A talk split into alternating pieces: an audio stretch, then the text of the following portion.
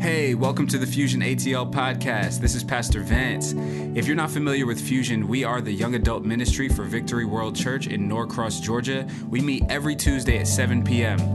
Feel free to follow us on Instagram at Fusion ATL. I hope you enjoyed this message and we look forward to seeing you soon. What's up, Fusion? It's good to see you guys. Hey, there we go. Welcome to everybody watching online and to everybody here in the building. I like that little bumper video, man. That was very intriguing. I'm excited, man. We've been talking uh, for the past, I guess, like month or so.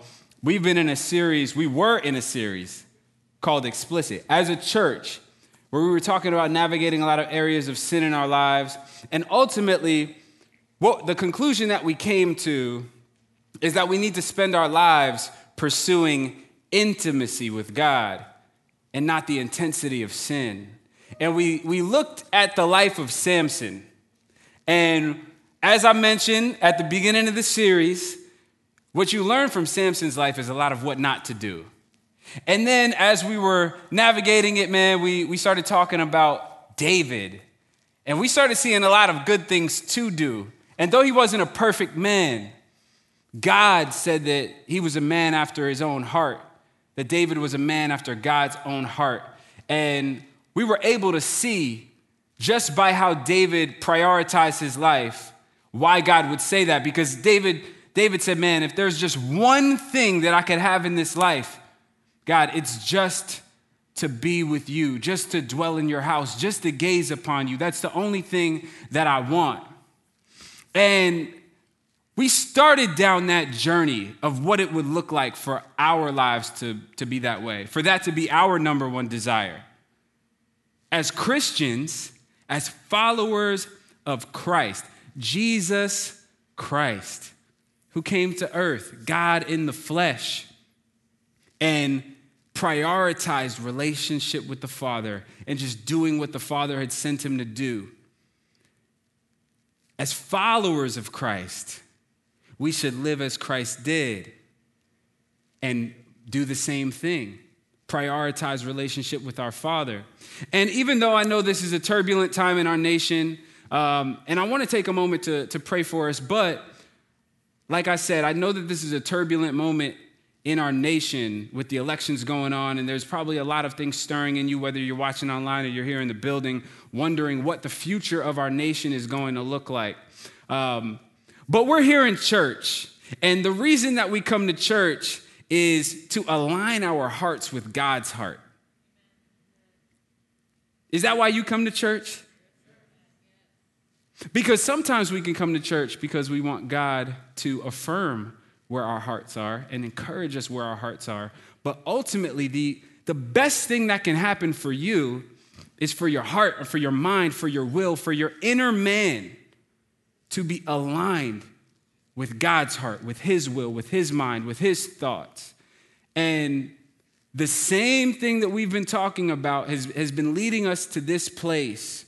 Um, and I believe it's God's heart for us to actually, like, really, really prioritize intimacy with Him and be true worshipers. And so I know that there's a lot going on right now, and I know that, man, people can be, they can be scared, they can be confused, they can be angry. There's a lot of things that could be going on inside you right now, but man, I, I, want us to take this moment, this time. I know that you, man, you might go home, you might watch the news, be on social media. You're gonna hear, I don't know, at some point who won, all these things, man. But for this time, watching online, here, for this time, I want us to focus our mind focus our heart, focus our attention and our affections on God, who is able to give us everything that we need, all the wisdom that we need. He said that man cannot live on bread alone, but on every word that proceeds out of the mouth of God. And I'm hungry for a word from God tonight, and I hope that you are, because I came to meet God. I came to encounter Jesus tonight. And if you're watching online, I hope that you did the same thing because we don't take any nights off. We don't take any passive nights. And we don't take any time to focus just on ourselves, but we always come here to prioritize God and to hear what He has to say. Amen? All right, so I want to pray for us. Father, I thank you so much for what you're doing in this time. God, we are grateful that we have the opportunity to even hear your word, to worship you freely, God. The freedom to worship you, God, we don't take for granted. We thank you that you meet us where we are, that we have access to you, that you give us the offer of salvation, which offers us relationship with you. Father, I just pray that every person listening right now would have the spirit of wisdom and revelation so that they could know you better. That the eyes of their heart would be enlightened, God, woken up, God, woken up out of any potential slumber. That our eyes would wake up in our innermost man to know the hope that you've called us to, to know the riches of the inheritance that you have for us, and to know the power that you've displayed and is available for us in Christ. Father, I pray that we would value your word tonight.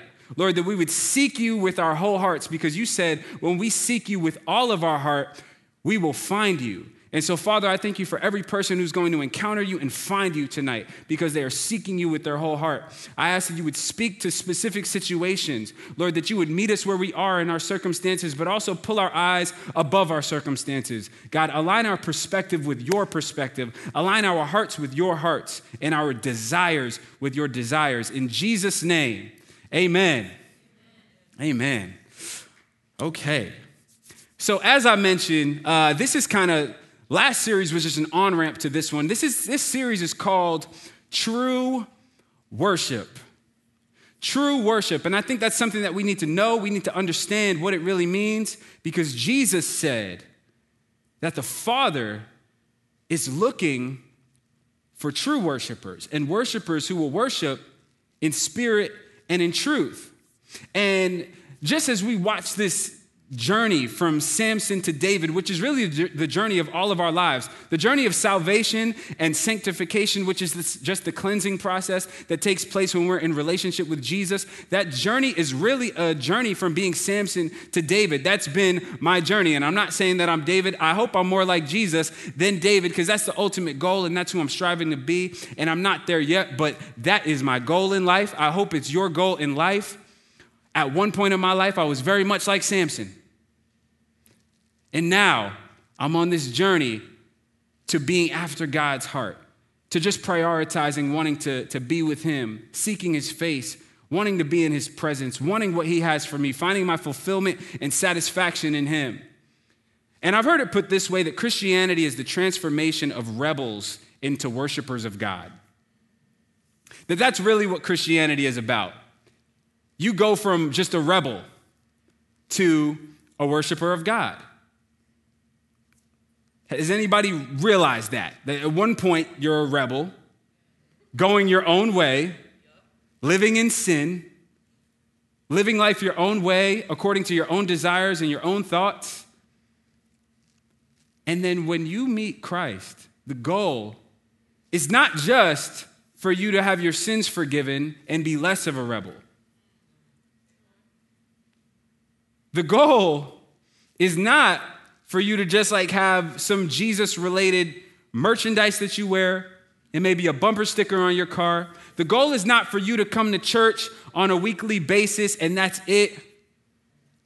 The goal is not for you to just like get into heaven like this, not even knowing God. That's not the goal. God came so that we would know Him and the heart, I'm gonna move this up a little bit. Thank you. Um, thank you for your time. The goal is for us to become worshipers of God. Like when you get saved, if you really get saved, that means you know that you were rescued from something. You know that God's been good to you. You know that He's alive, that He loves you. Something in you changes, and you want to start operating differently, and you want to just start devoting more of yourself to Him. And that's what worship is about. And I want to read this, this story real quick. This is just the beginning.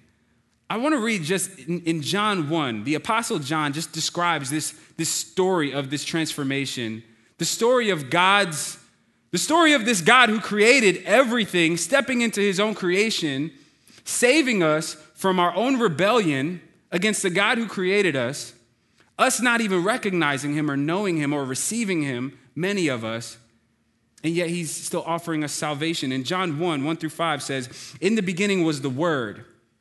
And he's referring to Jesus. So if you have any confusion as to what's happening here, in your mind, you could just swap out the Word with Jesus. In the beginning was Jesus.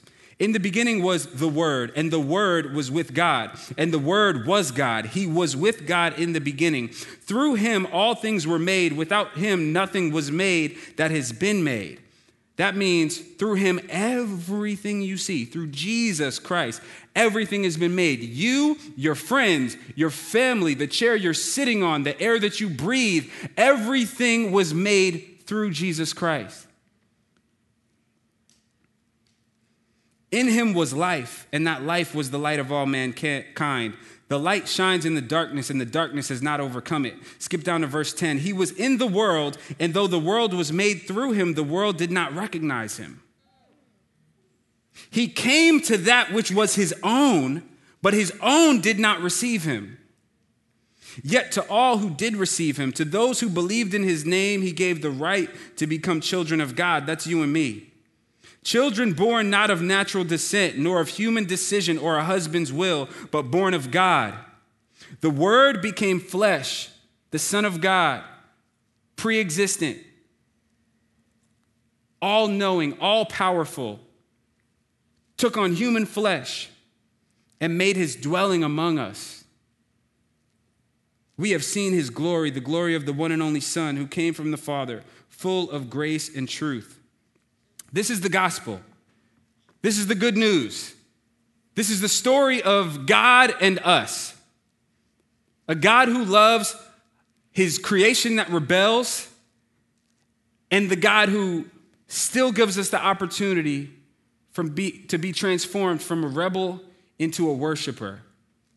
But something in us, man, something in us has trouble receiving him.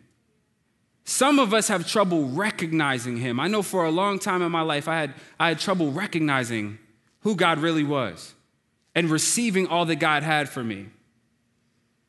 And if you're in that place, that's okay, because I believe that there's hope for you.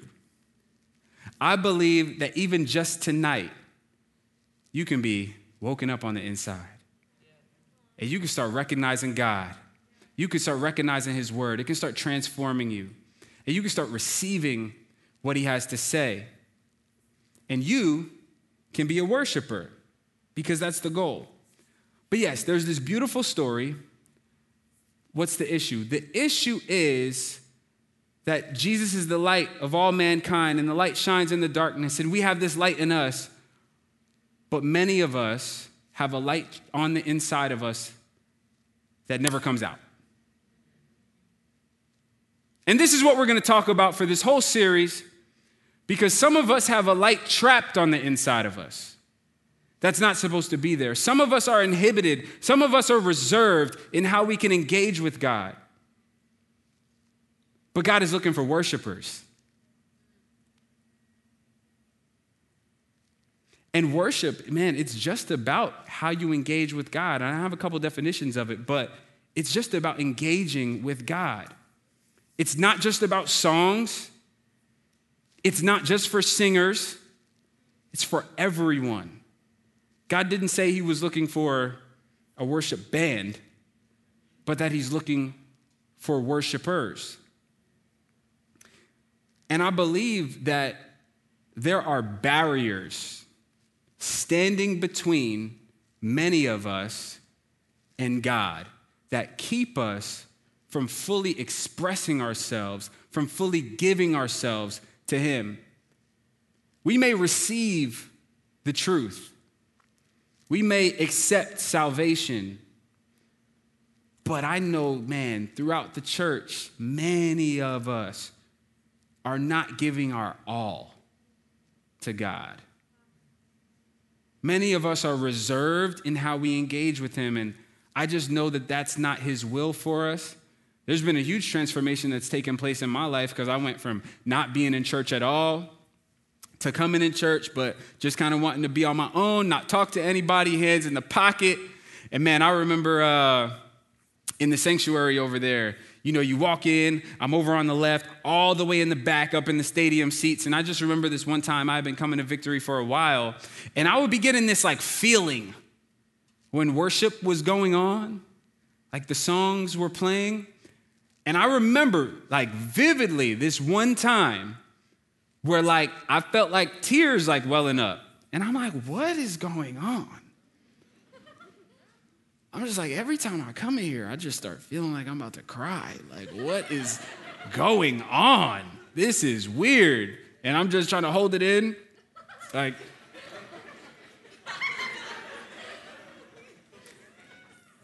everything I everything I have, I'm just trying to hold it in. Just, you know, chill, just observe, kind of see what everybody else is doing, and you know, I'm waiting on the sermon you know, and I'm enjoying, you know, the songs and all that. But at the end of the day, like there was a there was a level that I was at where I didn't understand what God was doing. First and foremost, I didn't recognize him.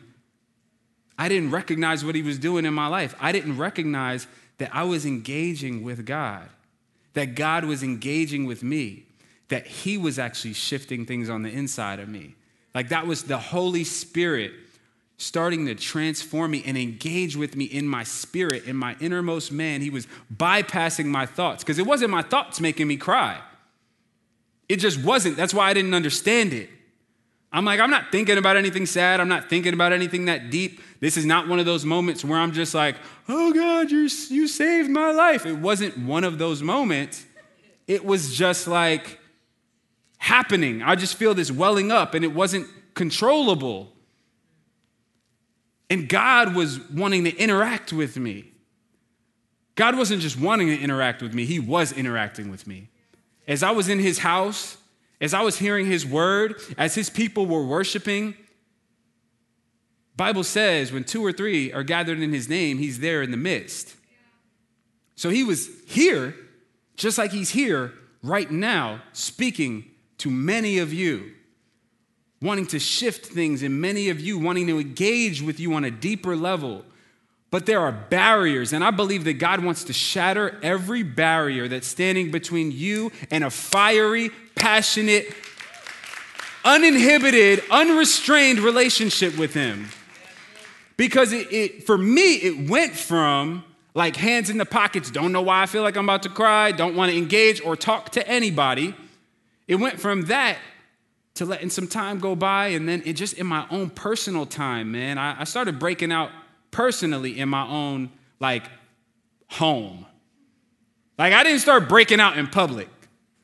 But at home, I was lifting my hands and I would the tears would start coming and I'm like, "Yo, what is going on?"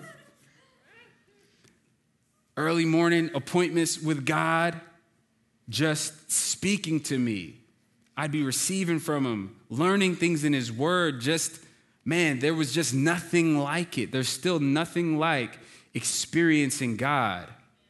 That is why there's something so valuable about this Christianity that, that really does transform us from rebels into worshipers. That was the process I was going through as I was encountering God's love. That's what's so unique about Christ is he's alive and no other God is. So they can't interact with you, they can't shift things on the inside. With all these other religions, you just got to kind of wait it out and see when you die if it's real.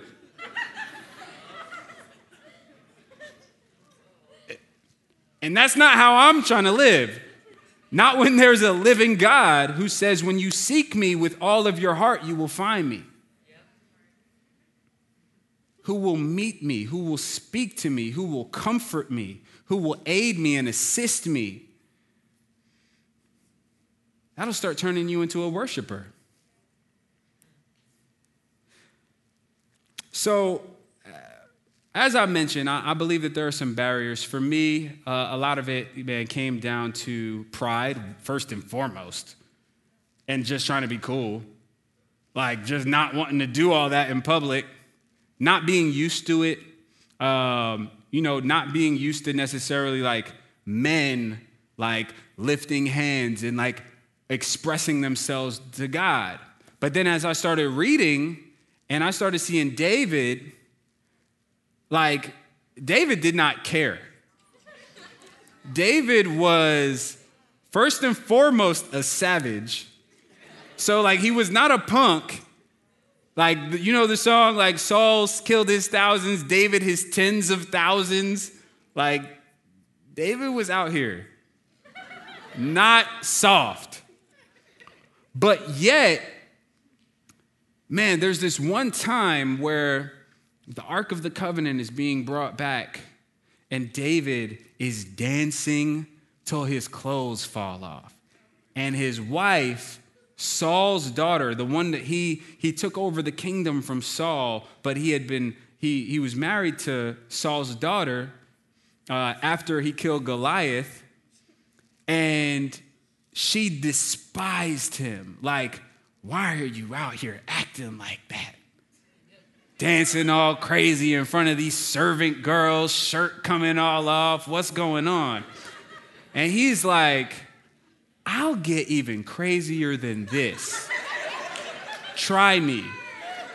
I will go ham because God chose me out of the pasture when I didn't have a royal bloodline, I didn't have any qualifications, I didn't have a good resume, I did not have what I needed. I was not the strongest or the smartest or the most handsome. I was not the best person on the outside when, when Samuel came to anoint a king. I wasn't even invited to the party. When he saw me, he didn't think that I was qualified. But God, chose me over your dad, over your brothers, over everybody in your family to be king. So I will dance, I will worship. I will express myself to God because what He's done for me. When I was on the run for my life from your dad, who kept me? It was God. Were you there? No. You were still over here being royal while I was in the caves, hiding for my life. There is nobody who has saved me, who's kept me, who's loved me like God. And so I'm going to worship him. And man, at the end of the day, this is God's heart for all of us, for this to be all of our story. And so I started seeing that in my own life. But man, what I see with a lot of us as young adults is man, many of us are still in the reserved place.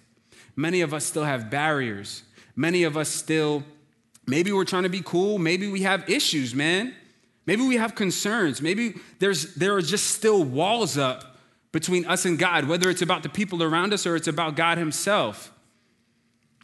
But I believe that God wants His church to be a place of worship.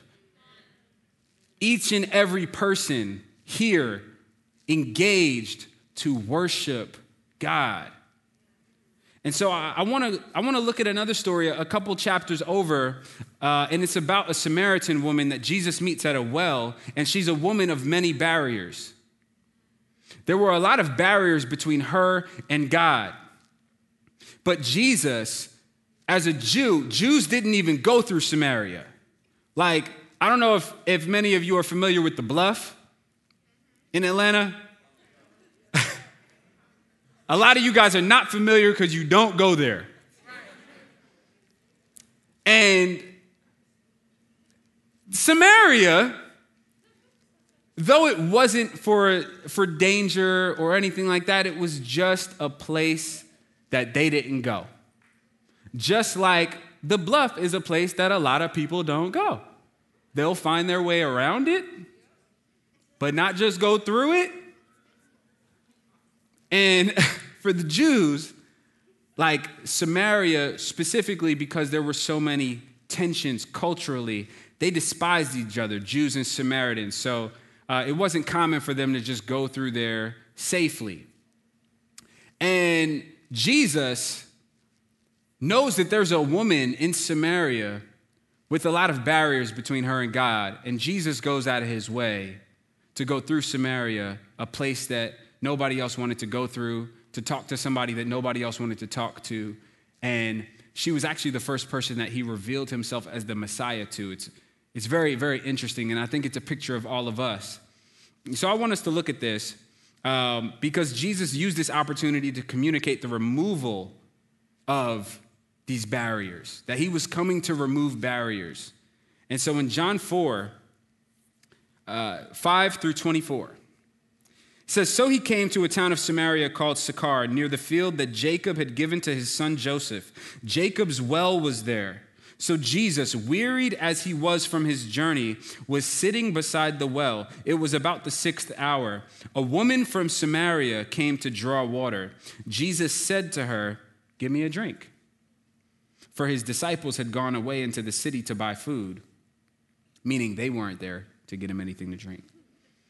The Samaritan woman said to him, How is it that you, a Jew, ask for a drink from me, a woman of Samaria? For Jews have no dealings with Samaritans. And what I want us to first see here before we go any further is all she could see was tradition, rules, culture, and it was holding her back from engaging with God. The lens she was looking at life through made her blind to the presence of God and made her deaf to God's voice. I wonder if you have ever found yourself in a similar predicament where the lens that you're looking at life through makes it difficult for you to engage with God. Maybe you don't feel qualified. Man, maybe you feel like you're too far gone. Maybe you just feel like, man, I still have some questions. Maybe, maybe there are some things that you don't understand why God did the way He did or why He allowed certain things. Maybe there are certain things culturally that you just don't mess with. And so you're, you're wanting God to conform to your preferences. And when He doesn't do that, and he comes in a way that doesn't conform to that, you don't even recognize him. And I've seen this happen a lot of times, and there are cults birthed out of it. People who will only look at God through the lens of their culture and they're blind to who he really is, blind to the truth of what he really says, even though it's right in front of us.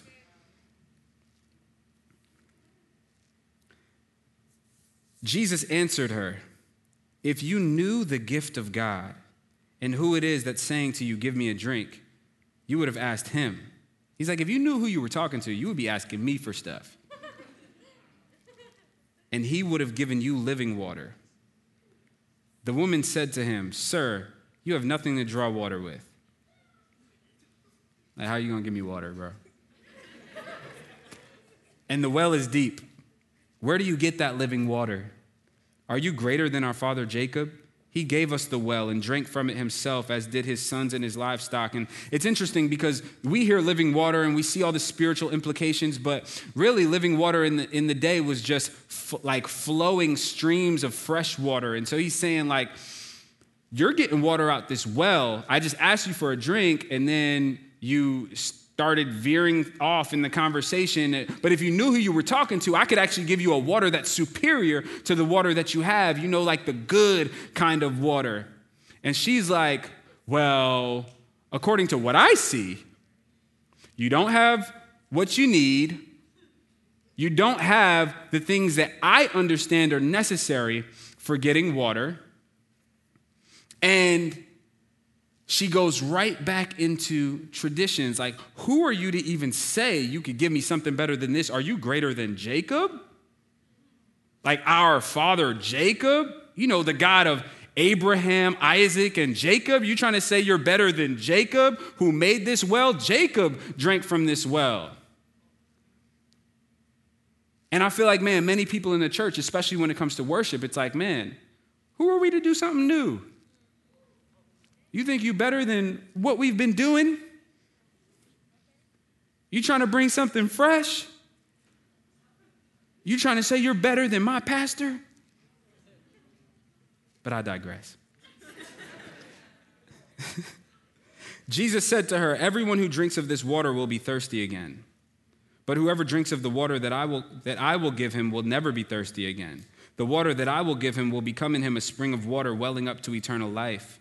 The woman said to him, Sir, give me this water so that I will not be thirsty or have to come here to draw water. What's interesting is she's still only seeing, like, she's still not getting it. She's just like, Oh, you can make life more convenient for me? so I never have to be thirsty and I don't have to come to this well to draw water. Please give me this water. And Jesus is like, You still, you still don't, you still don't get it. You're still missing this. So Jesus said to her, Go call your husband and come here. The woman answered him, I have no husband. Because she's like, Give me this water. He's like, Cool, like just go get your husband.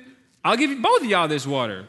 Now, as I was studying this, they were saying that this could have meant a couple different things. Um, this she could have taken this as like, now mind you, she doesn't know who Jesus is. This is just a dude, a Jewish dude, saying that he could like give her good water.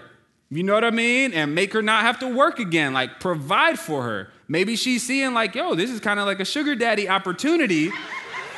and he's like, just go get your husband. And she's like, I don't have a husband. I'm single. Because she's still not getting it. Still not getting what he's trying to do. All of her focus is on tradition, on culture, and on her, her temporary needs. And even when God is trying to speak to her about something eternal, she can't receive it, she doesn't recognize it, because all of her focus is on the temporary.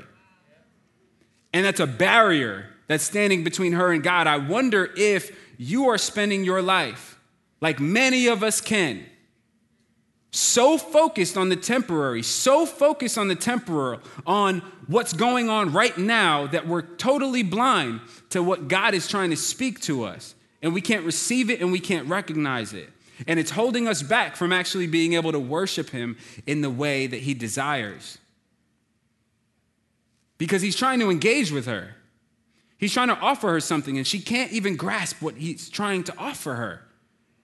And how many times is God saying, I love you, I have salvation for you? No, like, I really have abundant life for you. What I have for you is better than anything the world can offer. This stuff that you're doing every day, that you're coming here and getting this well water and you think it's great because Jacob had it, but Jesus, the one who created Jacob, is standing in front of you telling you, I have something better for you, and you, you just won't believe it.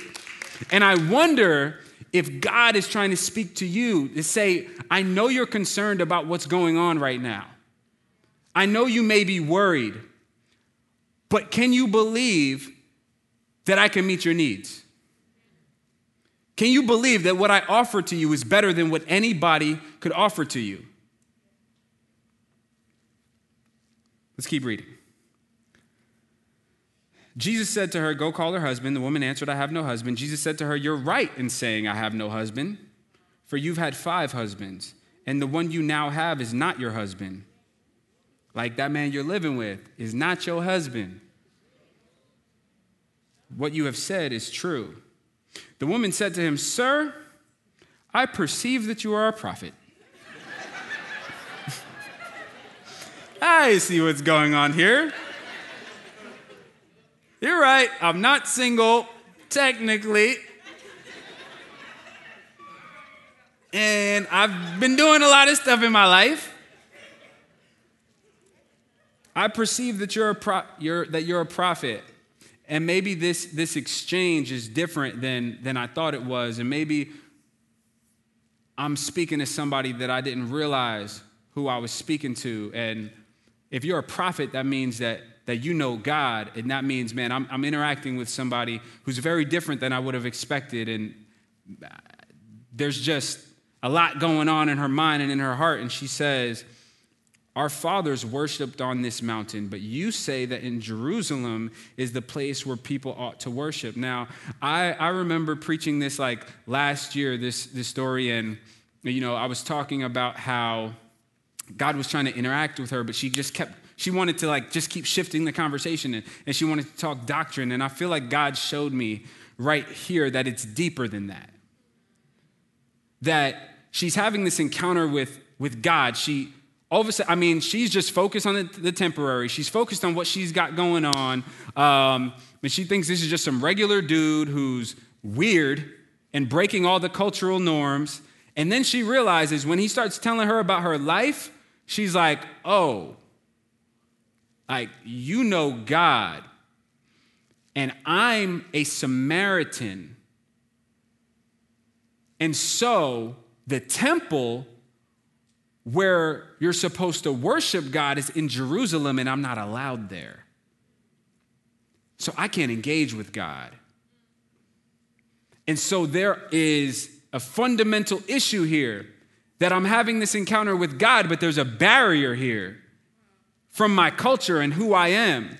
And you know that I'm sinful because you just said that I've had five failed marriages and I'm living with somebody who I'm not married to. So let me ask you this question. If I did engage with you, would I even be able to have relationship with God? Because from what I understand, I'm not qualified. Jesus said to her, Woman, believe me, the hour is coming when neither on this mountain nor in Jerusalem will you worship the Father. It's not about where you are. Even though, even though right now it technically is, like you're not all the way wrong, he says, You worship what you do not know. As a Samaritan, you don't really know God. We worship what we know, for salvation is from the Jews. So you're not wrong. However, the hour is coming and is now here when the true worshipers will worship the Father in spirit and in truth, not on a mountain, not in a temple, but in their spirit and in truth. For the Father is seeking such people to worship him. God is spirit. God is not confined to a temple. God is not confined to a tent. God is not confined to tradition. God is not confined to a culture. God is not confined to a country. God is not confined to a language. God is not confined to a nation. God is spirit, and everything that is created that has spirit, us who were created in the image of God, through who God breathed the breath of life, his spirit into us, he wants us to be able to engage with him and to worship in spirit and in truth. And so, as he said, the Father is seeking such people to worship him. And the question that I want to ask you and I, would you say, Are you and I such people? I want you to ask that question, man. Am I the kind of worshiper God is looking for?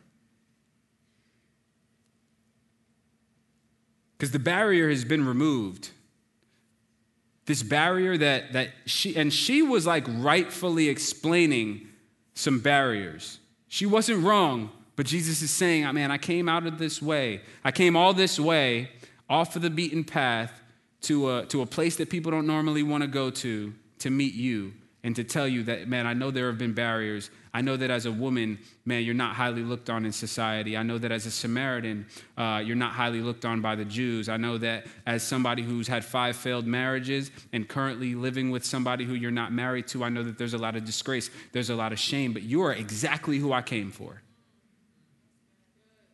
You're exactly who I want to engage with. The, the people who, who society doesn't look on highly, this, this is who I came for to let you know that there is no barrier between you and me. That the salvation that I'm offering, this living water that I'm offering you, what I'm offering you as God Himself, there's no barrier. Like I came to break that down so that there's nothing standing between me and you. Not your past sin, not your culture, not the language you speak, not how society looks at you, nothing. Nothing in your past can stand between you and God. That's what Jesus was coming for. And so, are you somebody who lives from that understanding, from that revelation? Uh, as we're looking at worship, I know you're like, oh, you might be asking, like, what? So, what is worship? Uh, there's a book definition. Worship is the expression of reverence and adoration of God Um, to personalize it a little bit more, here's what I would say I would say worship is the outward expression of a love relationship with God. Worship is the outward expression of a love relationship with God. If we could just leave that up there a little bit longer, I, I, want, I want us to focus on that. It's an outward expression of a love relationship with God. It starts with a love relationship, and worship is just the outward expression of it. It's both an act and an attitude. It's, it's, it's what you think, it's how you feel, and how you behave. Worship is all of those things, it, it's much more than just songs. It takes place on the inside. That's why Jesus says worshiping in spirit on the inside. It takes place in the heart, in the spirit. That's why, that's why David says in Psalm 103, verse 1, he says, Bless the Lord, O my soul, and all that is within me. Bless his holy name. Everything that's inside of me, give yourself to God. Bless Him. To bless means to kneel down in, in that Hebrew language. And he's just talking about everything that's inside of me. Give reverence, bow before God consistently. Like, let that be my heart posture, that I'm consistently bowed before God, no matter where I am, no matter what I'm doing. Everything that's within me is honoring God, and true worship is a lifestyle. That's what this comes down to. And I feel like that is even a little bit overused to the point that we can sometimes miss what it really means and not really take inventory and evaluate whether our lifestyle is one of true worship. Man, is, is everything that we're doing like acknowledging God? In Proverbs 3 6, says, In all your ways acknowledge him talking about God, and He will make straight your paths. That's worship. Everything that I do, every conversation that I have, every place that I go, when I'm driving in the car, uh, when I'm in church, whether I'm worshiping with my hands or singing, or I'm just giving my attention to receive what God is saying, when I'm opening the Bible, when I'm praying, all of these things are acts of worship. When I'm going to, to do something charitable in His name, it's worship everything, man, how I how I navigate a conversation when I don't turn up on somebody because I want to honor God. It's worship. Restraining myself. He says to tame my tongue. That life and death are in the power of the tongue. And so if if he wants me to speak life, I'm going to speak life out of worship of him. How I treat my spouse is worship of God, how I treat the people around me, my family, my friends. If He tells me to honor my mother and father, I'm going to honor them, not because they deserve it, but out of worship to God. Not saying you don't deserve to be honored, mom and dad, if you're watching. but just saying that everything that I can that I do, it's not just about the other people. It's not just about like justifying myself in my mind. It's not about living life my own way, but Christianity, following Christ, takes me from a rebel to a worshiper, and I can acknowledge him in all of my ways. And I feel like uh, personal worship was modeled very well by King David, and there's a man, there is this, this story, man, where, where David is on the run for his life from his own son. Like, as I was I was reading this and I was like, man, David, David was cool, but I would not want this man's life. Not gonna lie. He went through a lot of difficult things, like repeatedly. His life was just not easy. And even, you know, the success story happened, he became king, and then he still had a bunch of issues. His family was out of control. He lost a bunch of his sons. Um, he just went through tragedy after tragedy, uh, through a lot of difficult things. His own son uh, tries to get him killed and tries to take over the, the kingdom. And David has to flee for his life with all of his men, with all of his family. I was reading where he's like, I mean, this is the king. But like his son had been plotting on him for years. and like turn the hearts of the people against him. And so when David finds this out, he's like, oh, we got to go. Like, everybody, we have to go, or like my son's going to come kill us. And I'm just imagining, like, yo, how this had to feel after everything you've been through, all you've done, all that you've seen God do in your life, and your own son, like your king. How does this happen? Your own son, man, turns the hearts of the people to him, and now you're, you're in fear of your life again. And he's having to be escort. Uh, he's walking out of the city that he's king of with all his people, with his whole family. Imagine the shame. Like you're king and you're having to walk out of your own city.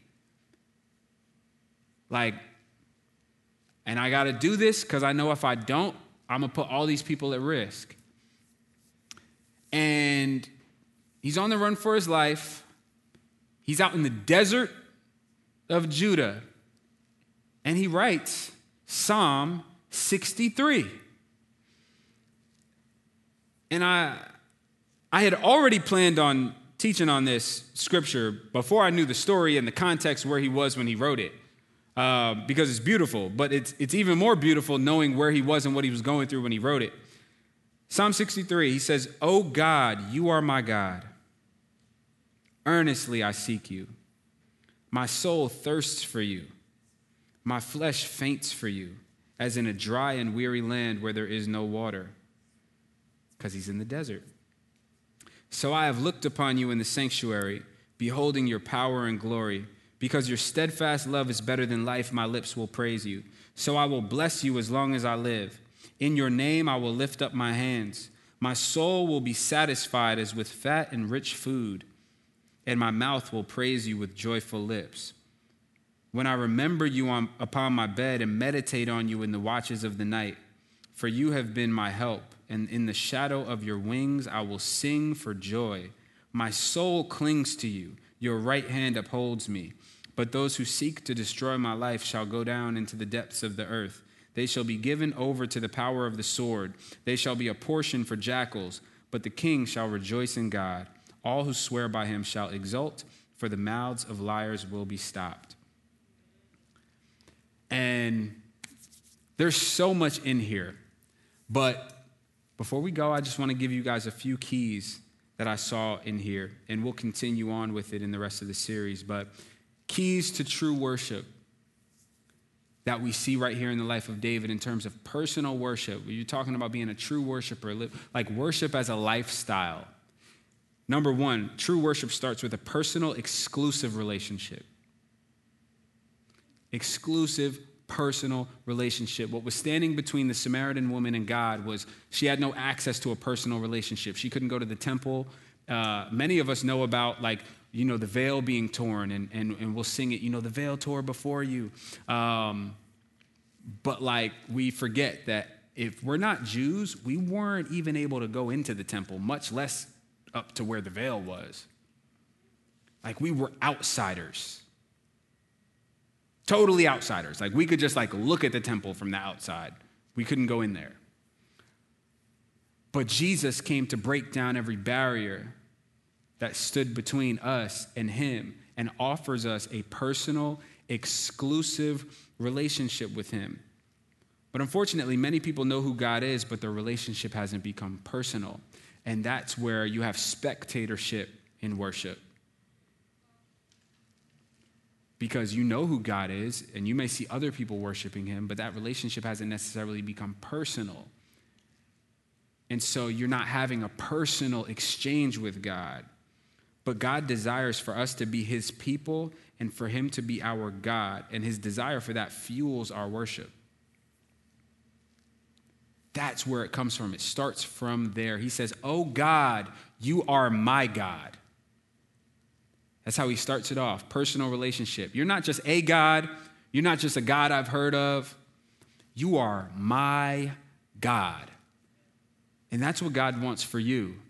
He wants to be your God. Like, not just the God that you've seen move in other people's lives, the God that you've heard of speaking to other people. God wants to be your God and for you to be His person, his son, his daughter. That's what he came for. And he wants that relationship to be exclusive. Like, if I say, God, you're my God, that means I don't have any other gods. You're my God. And, but that was most of Israel's biggest struggle was dancing that line between God, you're our God, but we also like these other gods that everybody else worships, and we kind of want to do what they're doing, and we want to dress like them and act like them and do all the things that they do. And even though that's totally contrary to everything that you want, we want to toe the line. And so many of them were never able to really experience what David experienced, which was intimacy with God. Again, David was not perfect, but intimacy with God. God, you're my God. How many of you feel that way on the inside? Like, man, God is my God. I've seen you move in my life, I've heard you speak. And some of you want that, and it's available for you. Like, God wants to be your God, not just the God that speaks to me, and the God that speaks to other people, but He wants to be the God that speaks to you, moves in your life, reveals Himself to you, goes out of His way to meet you at your well and talk to you about your life and how He wants to break down every barrier that stands between you guys and turn you into a real worshiper. Two, true worship involves effort. After he says, God, you're my God, he says, earnestly I seek you. And uh, I'd say true worshipers are not passive, they are passionate. Earnestly I seek you. That word there means early and to look for early and diligently. He's saying, early and diligently will I seek you. I don't just come into like the house of God and I'm just chilling like this, like I was. Like that was not, I was not er, like earnestly seeking God. But as I started encountering him, he started shifting things in me. I started understanding his love for me and it made me want to seek him, made me want more of him all, all, this is not about works. This is not about working to obtain salvation. This is not about working to obtain God's approval or His love. It's about knowing that you have God's approval and His love and then putting effort into your relationship with Him. Because all relationships require effort to flourish. Amen. Ain't that right, baby?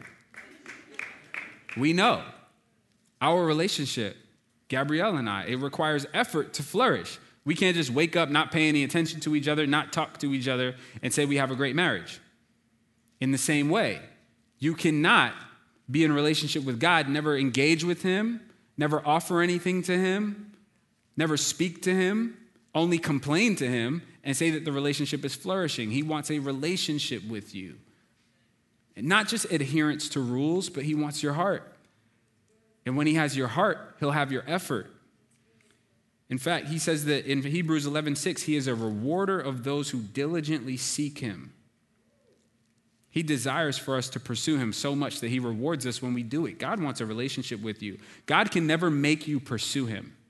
Like, he won't force your hand. And so when we worship, we give him something that he won't demand of us. Like, do you understand that if I just told my wife, hey, like, I want this every single day, I want this every single day, I want this every single day, and she does that, like, that's cool. But man, when she, in her own will, out of love for me, does something for me, that's different. And God has given us free will and desires relationship with us, and He wants us to experience Him, and He also wants to experience us. God wants to experience you, not just the person preaching on the platform, not just the person singing. God wants to hear your voice. God wants to see your hands lifted. God wants to experience what it's like for you to worship Him because only you can worship Him in the way that you can. Your voice may not sound like Amy's, none of us do. But He wants to hear your voice. Do you believe that? man, if, if there were enough people, he wouldn't have created you. But he created you. He wants to hear your voice, he wants to experience you. And I just believe that the time is going to come where we're louder than everybody on the stage because, like, three people shouldn't be louder than, like, all of us. And you too online, get loud in your house and then come back uh, three, true worship is birthed from a deep desire.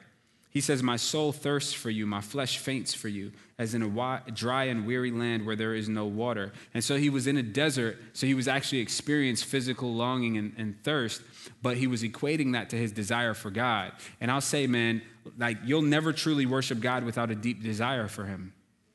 You can know who he is, you can now you can acknowledge him, you can say, God, you are my God.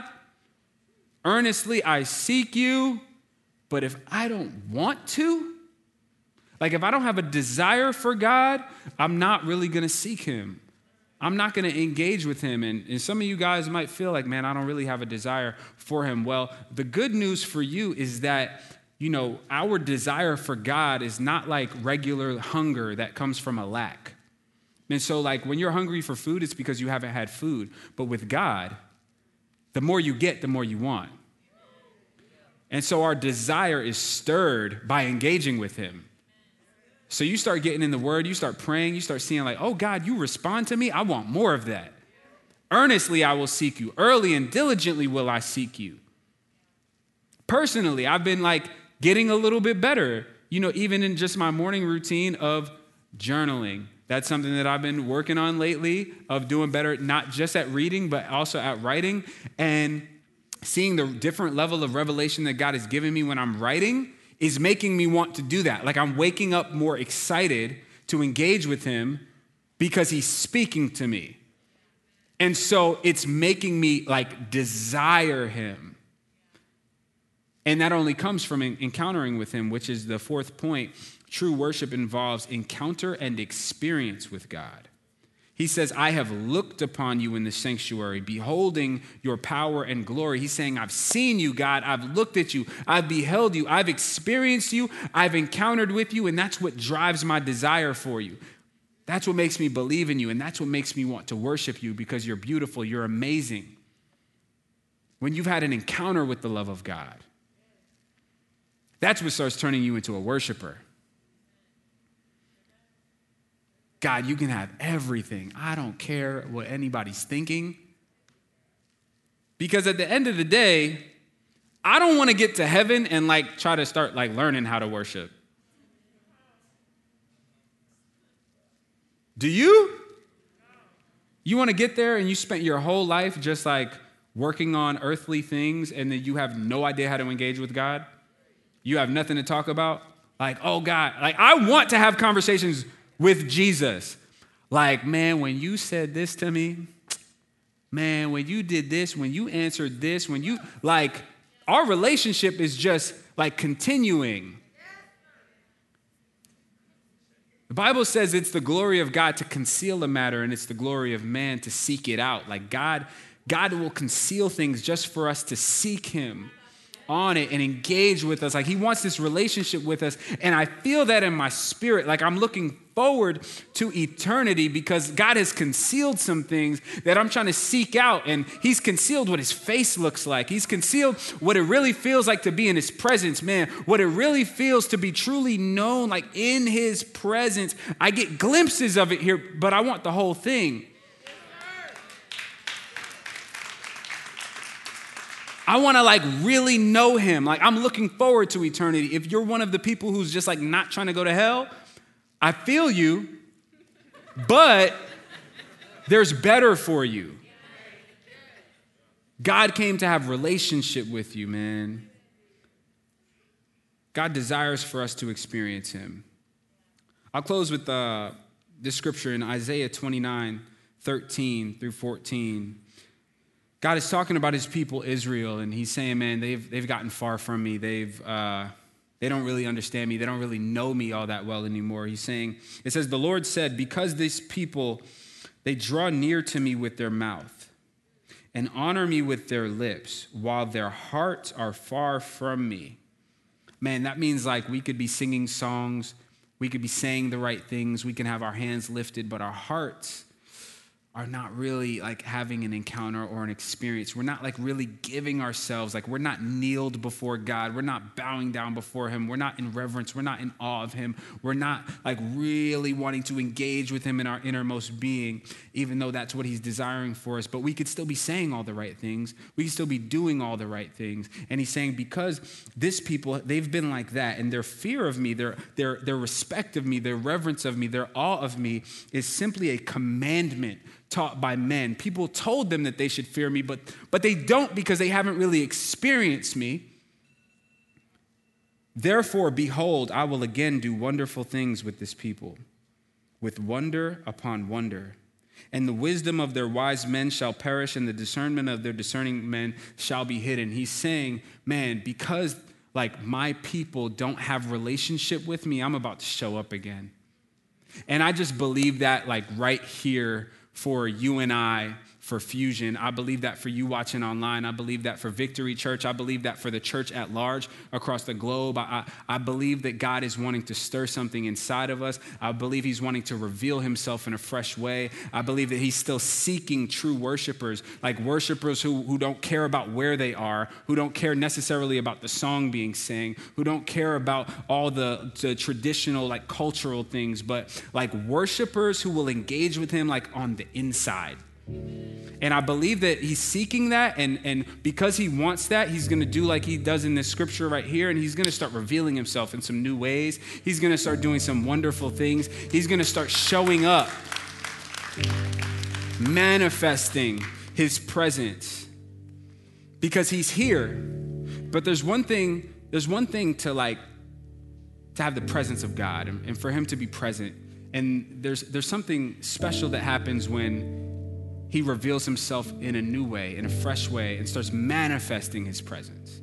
And so we see, like in the book of Acts, where they'll pray and the Holy Spirit will do something like, I mean, he's moving like a rushing wind, or he shakes the place where they are. Like he like does something that says, I'm here. I hear you. I love you. You're my people. I want you to know me. I want you to know that I heard you. Not just have to think I heard you, I want you to know it. And so I'm going to start doing some wonderful thing, things in your midst. And man, if you'll all stand to your feet, we're actually about to have the band come out, um, and we're about to, to take an opportunity to engage with God in this way, in the way that He's desiring, like worshiping Him from the inside. Because God loves you. He loves you. And when you understand His love for you, the more that you understand His love for you, man, the more you'll want to be like David and like, man, I don't care what people might think. I don't care what people might perceive of me because God is good. The fact that he's, he's, he'll meet me at my well and he'll talk to me about my life. The fact that he'll break down all the barriers that are between me and him. He'll, he'll erase my past He'll overlook like my bad attitude sometimes, my bad heart posture sometimes, the things that I've said, the things that I've done, the things that I've looked at, and he'll he'll give me another chance and say, "Look, I still want this love relationship with you. I still want to reveal myself to you. I want you to know me, not just hear what people said about me. I want you to hear what I'm saying to you." And man, I, I want us to take an opportunity. If you're watching online, I want you to stand to your feet. I want you to lift your hands. Everybody in the building, if you'll just take an opportunity to lift your hands. David said in that scripture, In your name I will lift my hands. Man, and I, I want you to take this opportunity to engage with God in maybe a way that you haven't been engaging with Him lately. Maybe, maybe you've been a little bit more passive than you've been passionate. And it doesn't mean you have to put on a show for anybody, but I mean just worshiping Him, you and God. God wants to experience His people worshiping Him, experience His people engaging with Him. He wants to hear our voices, He wants to hear our hearts. He wants to hear our hearts crying out to His. He wants to hear our worship of Him. He wants us to bless His name with all that's within us. And so, as we sing this song, I want us, we, all of us, to be singing this song and not spectating. Let me pray and then we'll go. Father, we, we thank you so much for this opportunity to worship you, Lord. And, and as we step into this time of worship, Lord, I just pray that you would meet us here. Lord, I know it's, it's your word that says you're in the midst, God. It's you who said that you want to reveal yourself. It's you who's coming after your children. It's you who's breaking down the barriers. So it's not about what I say, but Lord, I pray that we see you, that we hear you, that we feel you, God. I pray that your people, even in the midst of a turbulent time, will have the peace that surpasses understanding, guarding our hearts and guarding our minds, filled with a revelation of your love and expressing our love relationship to you in worship, God. Help us to break free. Help us to break down the barriers, Lord. Help us to just give our entire hearts to you in this time. In Jesus' name, amen. Hey, thank you for listening. We're so glad to have you as a part of our community.